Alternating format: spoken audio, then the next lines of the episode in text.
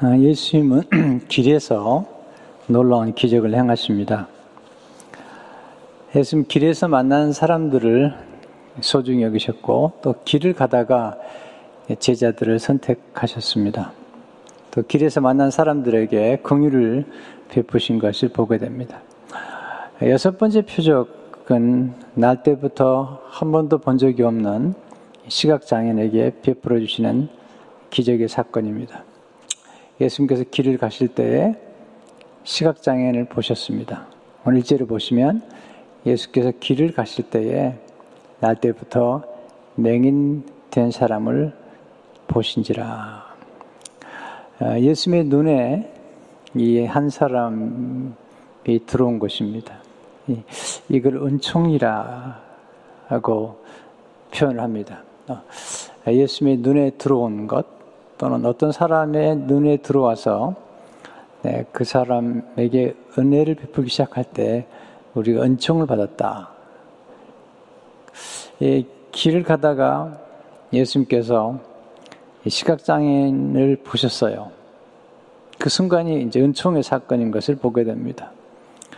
예수님의 눈에 들어온 시각장애인은 힘든 인생을 살아온 사람이죠.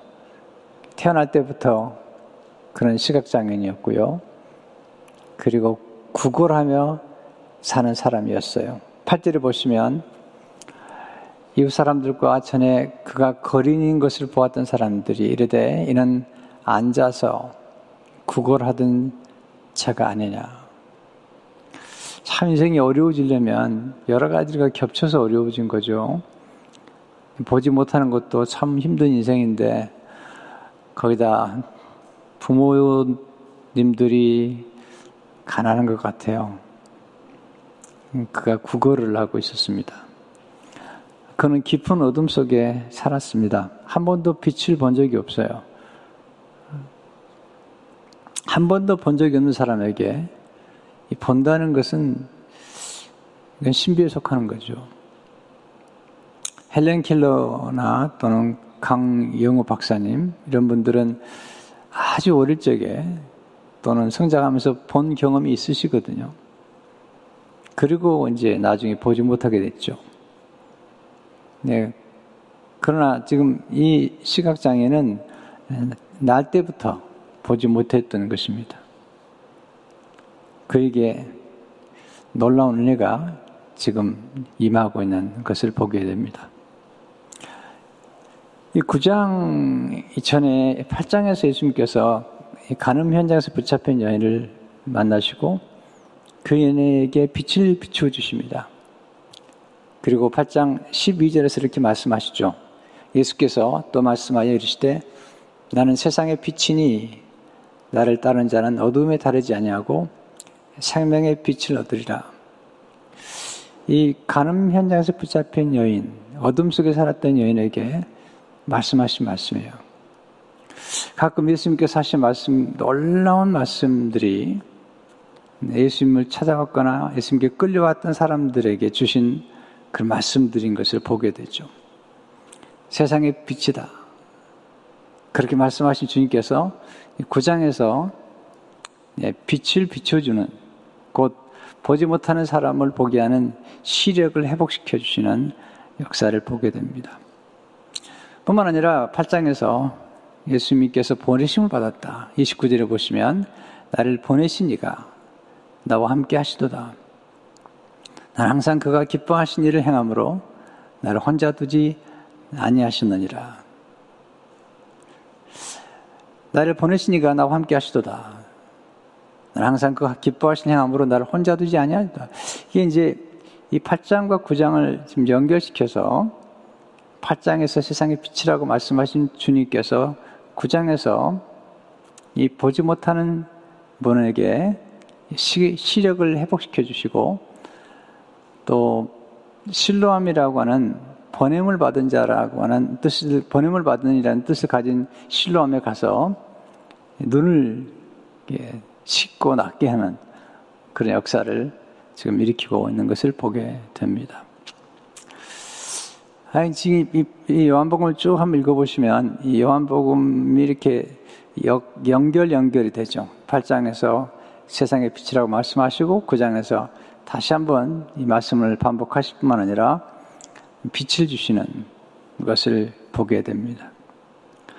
9장에서 지금 이 시각장애인이 눈을 떴을 때 그는 빛을 창조하신 예수님을 보게 된 것입니다. 이건 정말 놀라운 사건이죠. 그 하나님을 본 것이죠.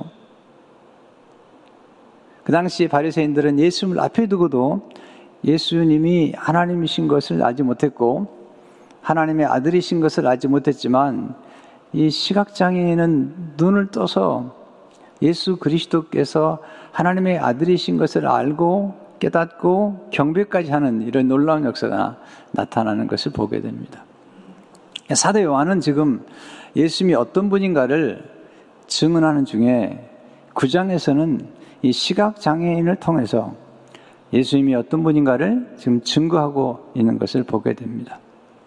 자, 오늘 이 말씀 속에서 우리가 배우는 소중한 교훈들. 첫째로, 예수님은 고난에 대해 새로운 빛을 비추어 주시는 것을 보게 됩니다. 제자들이 예수님에게 아주 중요한 질문을 해요. 이 시각증의 장애인이 누구의 죄 때문인지 물어보죠. 본인의 죄입니까? 아니면 부모의 죄입니까? 이 죄를 보시면 제자들이 물어 이르되 라비어 이 사람이 맹인으로 난 것이 누구의 죄로 인함이니까? 자기니까? 그의 부모니까? 그 당시의 사람들은 이 장애로 태어난 사람은 죄 때문에 태어났다고 생각했던 거죠. 또는 장애를 저주로 생각했어요.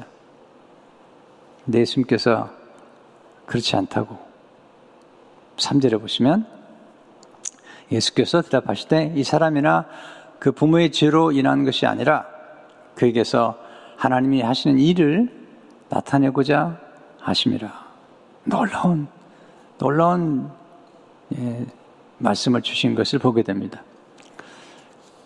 장애가 고난이라고 장애라는 고난을 죄로 여긴다면 그것은 운명론이죠. 아닙니다. 예수님 오셔서 운명론을 무너뜨리십니다. 우리 예수님은 고난을 통해서 하나님의 일을 드러내신다. 영어에 보면 display라 말 썼어요. 일을 드러내신다.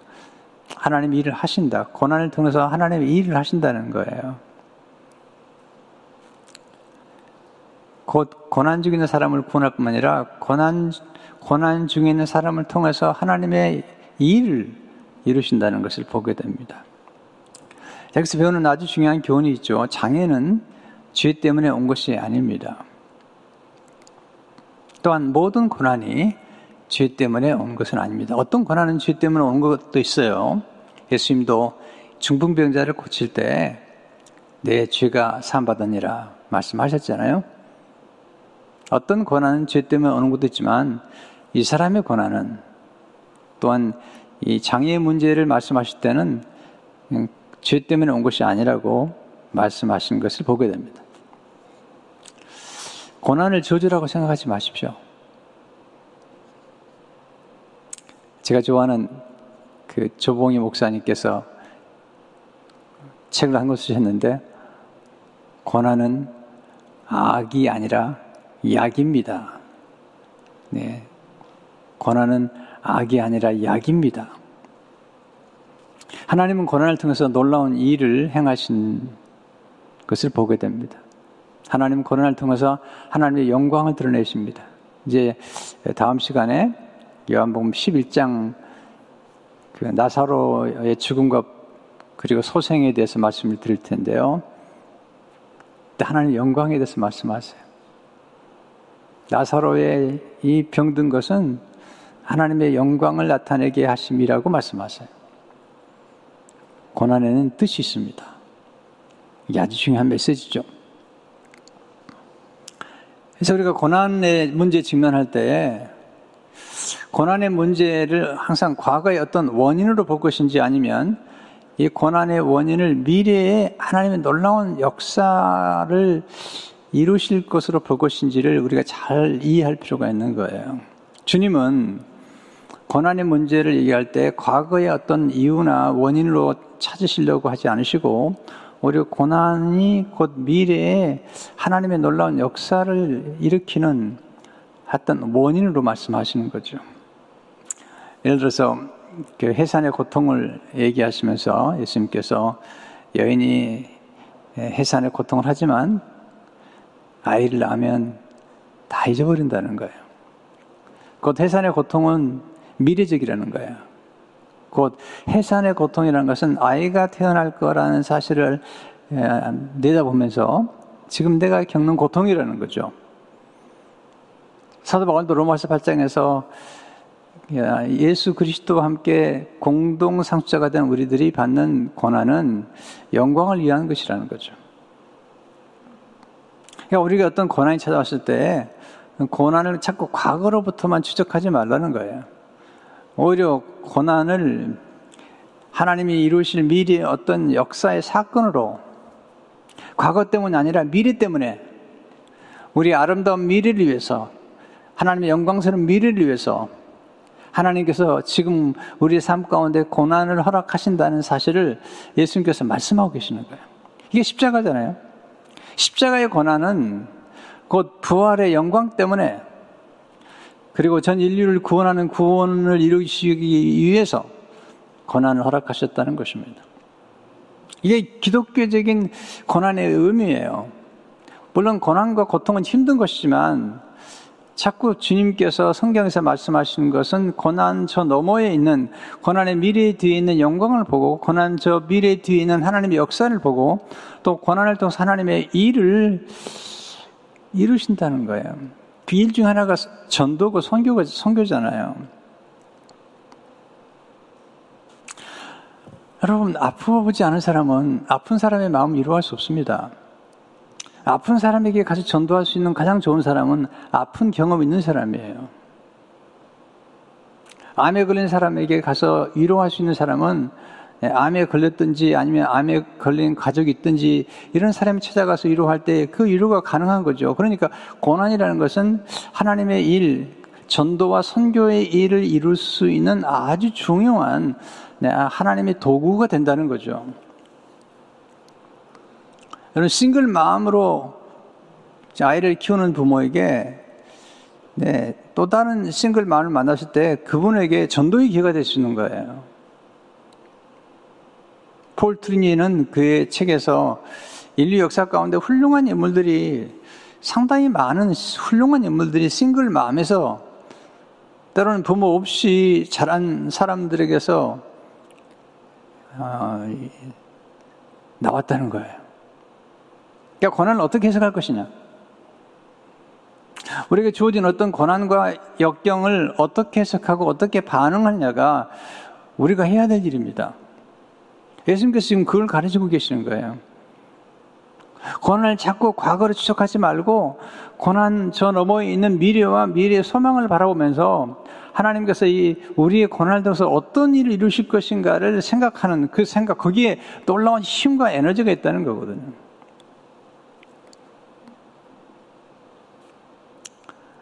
예수님께서 하신 말씀이죠.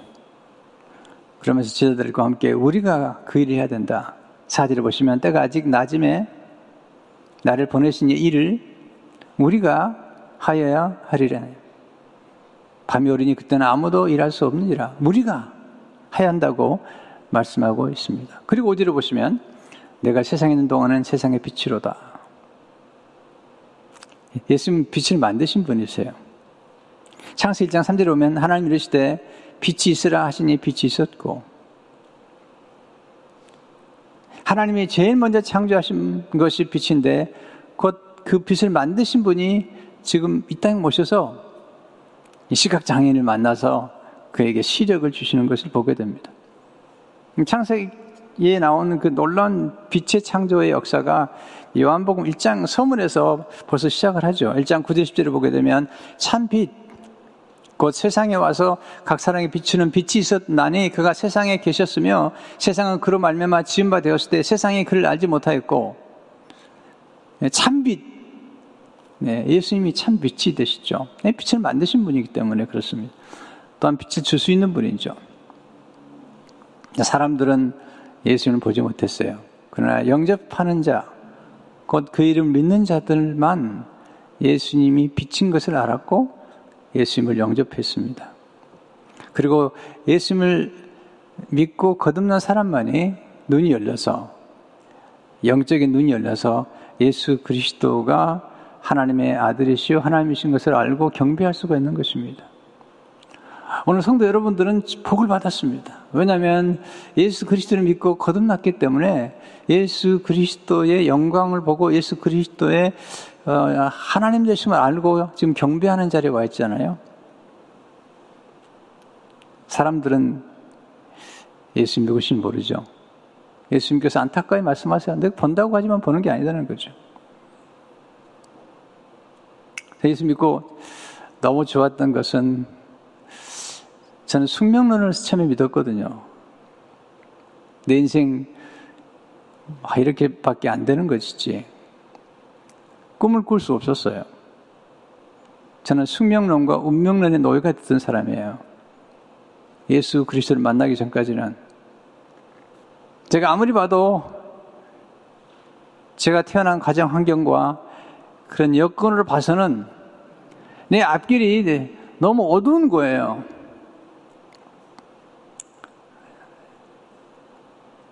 저를 만났던 어떤 분이 그러더라고요. 얼굴이 너무 어둡습니다. 얼굴이 어두울 수밖에 없었어요. 왜? 저희 가정이나 또 저희 가족들 중심 그, 그 변두리 안에서 이 미래에 대한 어떤 밝은 희망을 볼 수가 없었던 거죠. 예수 그리스도를 만나고 운명이 아니라 운명은 개척될 수 있으며 운명은 새롭게 길이 열릴 수 있다는 사실을 알게 된 것입니다. 제가 이제 얼굴이 굉장히 어두웠던 사람인데 함철은 사진작가를 만나서 그분과 교제한 적이 있습니다. 그분이 책도 쓰셨는데요. 아주 사진을 잘 찍는 분이에요. 함철훈 이런 만나서 그런 얘기를 한 적이 있습니다. 제가 옛날에 얼굴이 아주, 어두, 아주 어두웠습니다. 그랬더니 지금 얼굴은 안 그렇습니다. 얼굴도 바뀝니다. 지금은 신수가 원합니다. 그렇게 얘기하더라고요. 얼굴이 바뀌었다는 거예요. 여러분, 인생에서 우리의 인상이 바뀌어간다는 거 참 좋은 거잖아요.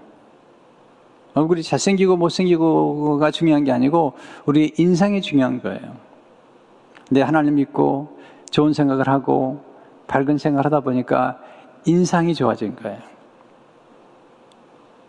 얼마 전에도 한 분이 그러시더라고요. 목사님 인상이 참 좋으세요. 네, 너무 기분이 좋았어요. 인상이 나쁘다 본 것보다 낫잖아요. 그, 그 이유가 뭐냐면 예수 그리스도를 믿고 내 인생에서 어떤 어려움을 만나든 시련을 만나든 간에 그 시련 저 너머에 있는 미래를, 밝은 미래를 볼 수 있다는 것 때문에 네, 고난도 잘 견딜 수 있고, 고난을 올바로 해석할 수가 있고, 고난을 통해서 의미를 발견하고, 또 고난 속에서 더욱더 하나님의 영광을 드러낼 수 있는 기회를 만들어가는 그런 경험을 하게 된 거거든요. 두 번째 구원의 기적은 예수님의 전적인 은혜를 통해 일어난다는 것입니다. 고난의 새 빛을 비춰주신 예수님께서 시각장애인의 눈을 열어주시고 구원의 손길을 베풀어 주십니다. 6절 7절을 보세요. 이 말씀을 하시고 땅에 침을 뱉어 진흙을 이겨 그의 눈에 바르시고 이르시되 실로암 못에 가서 씻으라 하시니 실로암은 번역하면 본음을 받았다는 뜻이라. 이에 가서 씻고 밝은 눈으로 왔더라. 이 놀라운 사실이죠. 여기서 주목할 사실은 이 시각장애는 예수님을 모른다는 거예요. 예수님이 누군지 아직 몰라요. 또한 이 시각장애인의 특징은 예수님께 와서 내 눈을 뜨게 해달라고 강구한 적도 없어요. 어떤 시각장애인들은 예수님께 찾아와서 예수님 내 눈을 예, 뜨게 해주십시오라고 강구하는 그런 바디메오 같은 사람이 있는 반면에 이 사람은 예수님께 와서 기도하지도 한, 기도한 적도 없고 또또 예수님을 아직 몰라요. 그런데 예수님이 전적인 은혜로 찾아오셔서 눈을 뜨게 해주시고 나중에는 예수님이 누구신가까지 알게 해주는 은혜를 베푸시고 계시다는 것입니다. 전적인 은혜입니다. 자, 여기서 배우는 첫째 교훈은 뭐냐면 예수님의 빛이 임하기 전까지 우리 모든 사람은 영적인 시각 장애인인 것입니다. 사도 요한은 보는 것을 아주 강조해요. 보기 위해서는 빛이 임해야 됩니다. 보지 못하면 어둠이죠. 흑암이죠. 혼돈이죠. 두려움이죠. 방황이죠. 이게 빛이 없으면 이런 결과를 가져오게 되는 것입니다. 또한 그는 앉아서 구걸했던 사람이에요. 우리 예수님 만나기 전까지 영적인 시각 장애인이죠. 예수님 보는 게 얼마나 중요한지 말씀하세요. 요한복음 8장도 보면 50절에서 너희 조상 아브라함은 남의, 나의 때 볼 것을 즐거워하다가 보고 기뻐하느니라. 보았기 때문에 기뻐하는 거죠. 아브라, 아브라함이 예수님의 때를 네, 보고 기뻐했어요.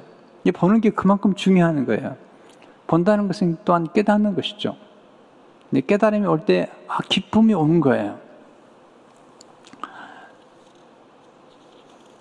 사도들이 본 것은 예수님 영광이잖아요. 말씀이 육신되 우리 가운데 거하심에 우리가 그의 영광을 보니 아버지의 독생자 영광이요 은혜와 진리가 충만하더라. 우리가 보니 그 영광을 보니 자, 그 다음에 은혜와 진리가 충만한 사실을 깨달은 거죠. 이게 보면 깨닫게 되는 것을 알게 되죠. 그 당시 많은 사람들이 예수를 임을 앞에 두고도 못 봤어요. 그래서 9장 41절에서 이렇게 말씀하세요. 예수께서 이르시되 너희가 맹인이 되었더라면 죄가 없으려니와 본다고 하니 너희 죄가 그대로 있느니라. 안식일 논쟁을 벌리는 바리새인들 향해서 너희가 차라리 시각 장애인처럼 살았더라면 나를 볼 텐데 너희가 본다고 하면서 보지 못하니 너희 죄가 그대로 있다. 그렇게 말씀하고 계시는 겁니다. 그래서 보는 것이 얼마나 중요한지 누가 11장 33절 35절에 보면 내 몸의 등불은 눈이라 내 눈이 상하면 온 몸이 밝을 것이요 만일 나쁘면 내 몸도 어두우리라. 그러므로 내 속에 있는 빛이 어둡지 않은 것 보라. 본다는 것은 굉장히 중요한 거예요. 두 번째로 예수님 말씀에 순종할 때 눈이 열리게 됩니다. 예수님이 시각장애인의 눈을 열어주시는 게 좀 독특해요. 땅에 침을 뱉어서 진흙을 이겨 그의 눈에 발라주셨어요. 여기서 배우는 교훈이 있습니다. 첫째는 예수님은 가장 가까이 있는 것들을 통해 기적을 행하신다는 겁니다. 아, 이걸 늘 제가 강조해요. 예수님의 기적, 예수님이 우리의 문제를 도와주시는 것도 항상 가장 가까이 있는 것들. 예수님께서 지금 이, 사람, 이 사람이 눈을 뜨게 해주는 것도 네, 바로 흘, 그리고 예수님의 침. 예수님은 때로 상황을 더 어렵게 만드신 후에 기적을 행하시죠. 여러분, 눈이 보이지 않는데 거기에 진흙까지 발라놓으면 더 보기 어렵잖아요. 이게 고비예요. 우리가 하나님의 은혜를 이렇게 경험할 때 하나님 우리를 점점 더 벼랑 끝으로 몰아갈 때가 있어요. 아, 예수 믿고 기도하는데 상황이 점점 더 안 좋아지는 거예요. 왜? 그렇게 함으로써 하나님의 영광을 크게 드러내시는 하나님의 섭리가 있다는 사실을 알아야 됩니다. 아니, 보지 못하는데 지능까지 발언하면 어떻게 봐요? 근데 거기서부터 하나님 역사가 이루어집니다. 예수님이 기적을 위해 행하시, 원하시는 것은 순종입니다. 실제로 보시면 실로한 못에 가서 씻으라. 보지 못해요. 앉아서 걸, 거린으로 지금 구걸하는 사람인데 실로함은 아주 중요한 곳이에요. 요한복 7장에 보게 되면 이 초막절 사건이 나오는데 이 초막절에 되면 지상들이 이 실로암 연못가에서 물을 기르다가 재단에 붓습니다. 네. 때문에 실로암은 보통 보통 연못과 달라요. 특별히 그 뜻도 보냄을 받았다라는 뜻을 가지고 있잖아요. 보냄을 받으신 예수님께서 보냄을 받았다는 뜻을 가진 신로함에 가서 눈을 씻으라는 거죠. 이 실로함, 실로. 네. 구약에 보면 딱 실로라는 말이 한 번 딱 나오는데 창세기 49장 10절이에요. 제가 읽어드릴게요. 야곱이 유다, 자기 아들 유다를 축복할 때 나오는 말씀인데 규가 유다를 떠나지 아니하며 통치자의 지팡이가 그 발사에서 떠나지 아니하기를 실로가 오시기까지 이르니 그에게 모든 백성이 복종하려다. 이 실로가 무슨 말이냐면 메시아란 뜻이에요. 메시아. 실로 오시기까지, 그 메시아가 오시기까지 이르리니. 그러니까 이 실로함 연못은 메시아의 못인 거예요. 네, 거기서 물을 기르다가 초막절에 재단에 뿌려서 네, 하나님의 놀라운 은혜를 감사했던 거거든요. 네, 바로 거기 가서 네, 씻어라는 것입니다. 선정했더니 놀라운 일이 벌어졌죠. 7절을 보시면 이에 가서 씻고 밝은 눈으로 왔더라. 예수님의 기적과 순종은 밀접한 관계를 가지고 있습니다. 가나오는 잔치에서도 보면 종들이 순종하잖아요. 하인들이. 38년 된 병자도 순종하잖아요. 일어나 걸으라고 한 거죠. 순종했어요. 오병이어 기적도 제자들이 사람들을 앉게 하라는 거죠. 여기서 앉게 하라는 말은 음식을 먹을 자세를 갖도록 만들라는 것입니다. 다 순종과 관계가 있는 것입니다. 실로암 연못에 가는 것. 네. 존 셰포드라는, 셰포드라는 사람 이렇게 얘기하더라고요. 이, 지금, 이, 이, 이 시각장애인에게 신뢰함에 가라는 것은 이 치유의 여정이라는 거예요. 치유 여정. 예수님이 즉각 고칠 수 있는데도 불구하고 예수님께서 신뢰함 연못가에 가서 씻어 돌아오라는 이것은 치유하는 과정이 필요하다는 것이죠. 진흙으로 침과 진흙을 이겨서 눈에 바르고 신람 연못가에 가서 씻어야 될 때요. 씻는 것은 본인이 해야 된다는 거예요. 눈을 뜨게 해주시고 또 보게 해주시는 분은 예수님이시지만 실로암 연못가에 직접 가야 돼요. 뿐만 아니라 번스스로가 그 연못에 씻어야 돼요.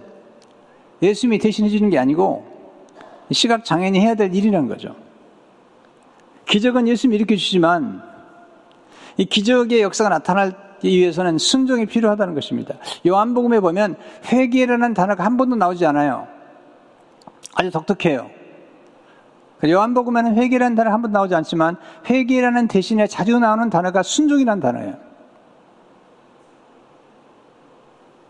예, 순종이 강조된 것입니다. 여러분 순종할 때 기적이 일어납니다. 순종할 때 눈이 열립니다. 순종할 때 하나님 하신 일이 드러납니다.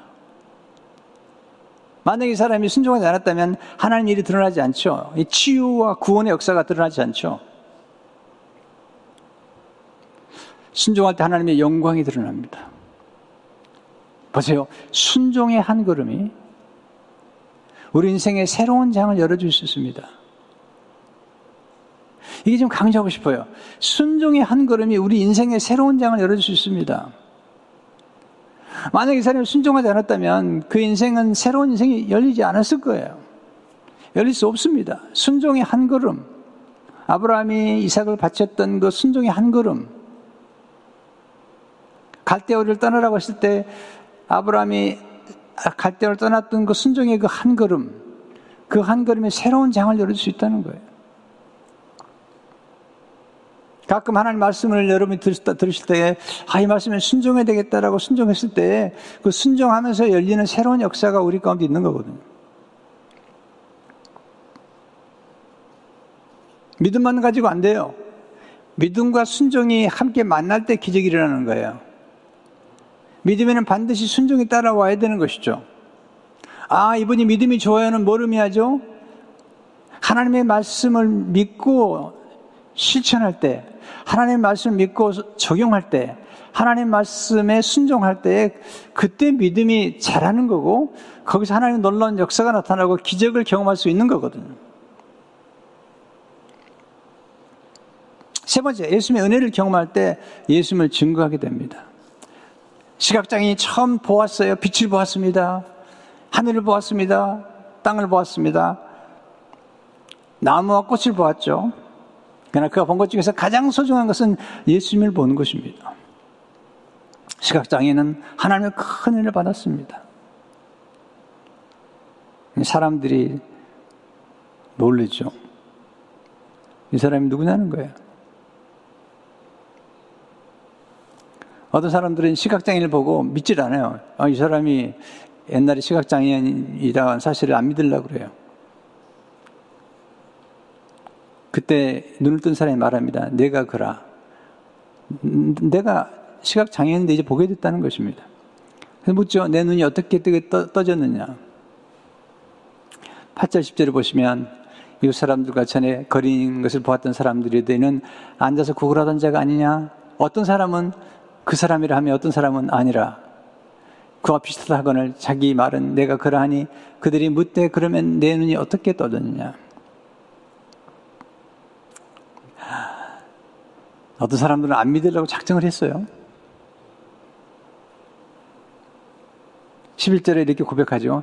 대답하되 예수라 하는 그 사람이 진흙을 이겨 내 눈에 바르고 나더러 실로함에 가서 시설하기에 가서 쉬었더니 보게 되었노라. 예수라 하는 그 사람이 아직 아직 자기 눈을 뜨게 해준 그분이 누군지 몰라 예수라는 그 사람이라고 표현하고 있잖아요.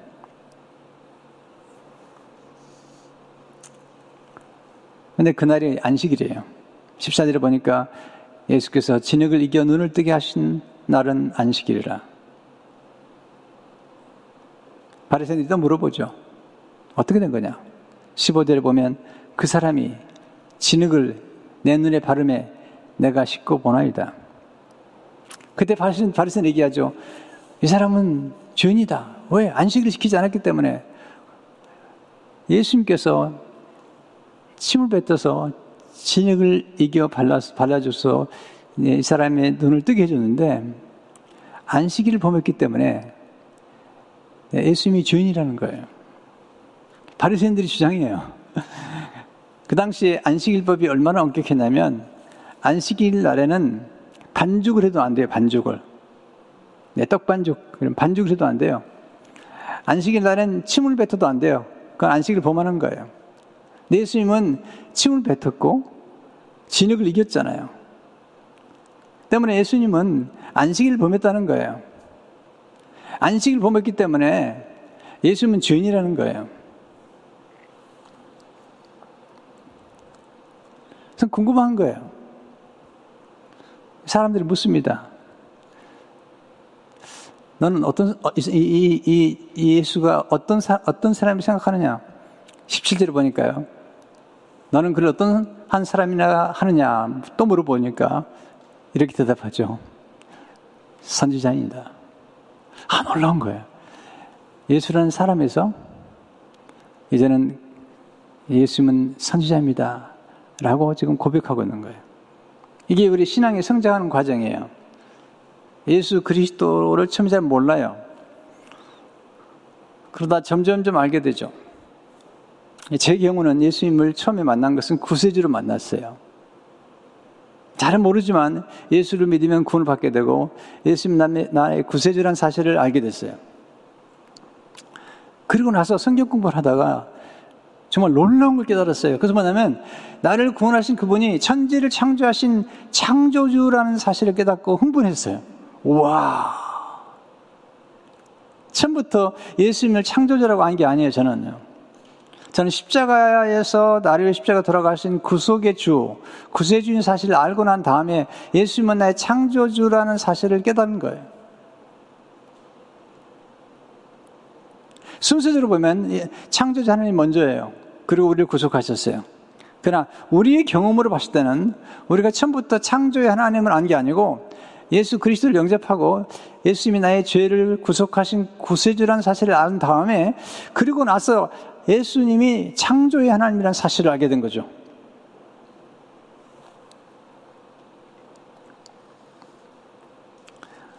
사람들이 말을 해요. 안식일 범식 때문에 내 눈을 뜨게 해준 예수란 사람은 주인이라는 거예요. 그랬더니 놀라운 간증을 해요. 25절을 보면 대답하되 그가 주인인지 내가 알지 못하는 한 가지 아는 것은 내가 맹인으로 있다가 지금 보는 그것입니다. 이게 간증이에요. 옛날에 맹인이었는데 예수 만나고 내가 지금 보고 있습니다. 그리고 더 놀라운 간증을 해요. 31절부터 33절을 보세요. 하나님의 죄인의 말을 듣지 아니하시고 경건하여 그 뜻대로 행하는 자의 말을 들으신 줄 우리가 아나이다. 창세 이후로 맹인으로 난 자의 눈을 뜨게 하였다 함을 듣지 못하였으나 이 사람이 하나님께로부터 오지 아니하였으면 아무 일도 할 수 없으리이다. 지금 이 시각 장애를 통해서 하나님의 일이 드러나고 있는 겁니다. 하나님의 일이 뭐죠? 예수의 영광을 드러내는 거잖아요.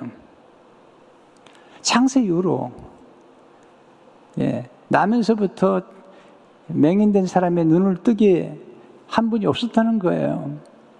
때문에 이분은 이분은 예, 하나님께로도 온 사람이라는 거예요. 온 분이라는 거예요. 놀라운 간증을 하고 있는 거예요. 지금 사실 사도 요한이 예수님이 하나님이시고 하나님의 아들이시고 창조주시라는 사실을 지금 증거하기 위해서 지금 시각장애인을 통해서 예수님을 증거하고 있는 거거든요.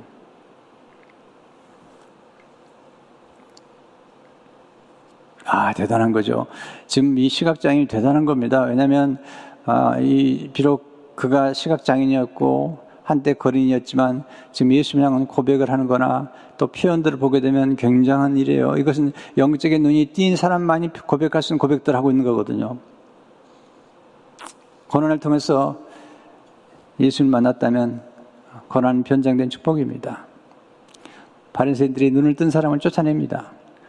성전에서 쫓아냅니다. 회당에서 쫓아냅니다. 예수님이 그를 다시 찾아오십니다. 그리고 묻습니다. 35절 보세요. 예수께서 그들이 그 사람을 쫓아냈다는 말을 들으셨더니 그를 만나서 이르시되 내가 인자를 믿느냐? 30절에 보면 대답하되 이르되 주여 그가 누구시오니까 내가 믿고자 하나이다. 인자란 말은 하나님의 아들이라는 뜻이에요. 다니엘서에 나오는 인자는 메시아를 의미할 뿐만 아니라 하나님의 아들이라는 뜻이에요. 여기서 벌써 주님, 주라고 표현을 써요. 주여, 주여. 그가 누구시오니까 내가 믿고자 하나이다. 30절 보세요. 예수께서 이르시되 내가 그를 보았거니와 지금 너와 말한 자가 그이니라. 아, 놀라운 계시죠. 예수님께서 자기를 드러내신 거예요. 내가 인자다. 내가 하나님의 아들이다. 그때 38절 보세요. 이르되 주여 내가 믿나이다 하고 절하는지라. 경배를 하잖아요. 지금 바리새인들은 안식일 날 시각장애인의 눈을 뜨게 해준 것 때문에 주인이라고 얘기하고 있는데 바로 이 사람은 예수님이 인자 하나님의 아들이라는 사실을 고백하고 그리스도라는 사실을 고백하고 지금 경배를 하고 있는 것이죠. 진정한 믿음은 경배까지 이르는 거예요. 폭풍 가운데서 예수님이 찾아왔을 때 배 있는 사람들이 예수님에게 다 경배하잖아요. 하나님의 아들이심을 믿고 경배하더니 똑같아요. 시각장애인도 예수 그리스도를 믿고 하나님의 아들이신 것을 믿고 지금 경배하고 있습니다. 진정한, 진정한 그리스도인들은 경배합니다. 예배합니다. 예배를 소리 하는 것은 예수 그리스도를 정말로 모르기 때문에 하는 것이죠. 예수님이 정말 누군가를 안다면 예배를 소리할 수 없습니다. 진정한 그리스도인의 믿음의 가장 아름다운 표현은 경배죠. 이 시각장애는 참 복을 받았어요. 왜 예수를 보았기 때문에, 영생을 얻었기 때문에. 네, 성전에서 쫓침을, 쫓겨남을 받았지만 성전 대신 예수님이 그를 찾아오셨어요. 그리고 그를 제자로 삼으신 거죠. 여기서 우리는 십자가, 고난의 십자가를 다시 생각해 보아야 됩니다. 예수님은 고난의 십자가를 통해 우리를 구원하셨습니다. 예수님 말씀하신 하나님이 하시는 일의 클라이막스는 십자가입니다. 십자가의 고난 없이는 구원도 없습니다. 십자가의 고난의 길이 축복의 길이 되었습니다. 하나님은 고난을 낭비하지 않으십니다. 이걸 믿으셔야 됩니다. 여러분과 제 고난을 하나님이 낭비하지 않으십니다. 하나님 우리의 고난을 선용하심으로 하나님 영광을 드러내십니다. 하나님은 좋으신 분이세요. 하나님의 은혜가 역사할 때 모든 것이 달라집니다. 하나님의 은혜가 미치지 못하는 깊은 수렁은 없어요. 커리텐 붐이 이런 말을 남겼죠. 깊은 하나님 은혜가 느껴지지 않을 만큼 깊은 구덩이는 없다는 거예요. 가끔 우리가 인생의 고난을 겪을 때 이건 너무 깊은 구덩이에 빠졌다고 생각할 수 있잖아요. 저도 그런 경험이 있어요, 정말. 이 구덩이는 너무 깊구나. 과연 내가 나갈 수 있겠는가? 그렇지만 깊은 수렁에서 건져내실 것을 믿고 또 소망하고 바랐던 것입니다. 코리텐범 여사는 네, 나치 수용소에 수감되었던 그러다 풀려난 사람 분이잖아요. 유명한 분이죠. 그래서 울림을 주는 거죠. 성도 여러분, 고난은 모든 고난이 죄로부터 오는 게 아닙니다. 장애가 죄로부터 오는 게 아닙니다. 여러분, 고난이 우리에게 찾아오지만 고난이 우리 인생을 무너뜨리는 것이 아니라 예수 그리스도를 의지할 경우에 고난이 우리 생애를 더 아름답게 만들어가는 것입니다. 고난은 우리를 미래를, 미래를 향해서 아름다운 일을 열어주시는 하나님의 놀라운 손길인 것입니다. 그래서 고난의 원인을 자꾸 과거로부터, 과거로부터 자꾸 뒤로 돌아보지 마시고 내가 지금 처한 고난을 통해서 하나님께서 미리 어떻게 역사하실 것인가를 바라보면서 소망을 가지고 우리의 고난을 낭비하지 않고 우리의 고난을 통해서 하나님의 영광을 드러내시는 하나님의 놀라운 뜻, 우리의 고난을 통해서 많은 사람 영혼을 구원하고 선교 일에 동참케 하시는 하나님 놀라운 역사를 우리 기억하면서 오늘 이 말씀을 우리가 은혜를 받아야 됩니다. 오늘 여러분의 눈이 열리기를 바랍니다. 예수 그리스도께서 하나님의 아들이신 것을 알고 경배하는 놀라운 역사가 있기를 바랍니다. 고난이 축복이라는 사실을 믿고 고난을 견딜 뿐만 아니라 고난 속에서도 계속해서 하나님의 영광을 드리는 여러분 되시기를 주 이름으로 축원합니다.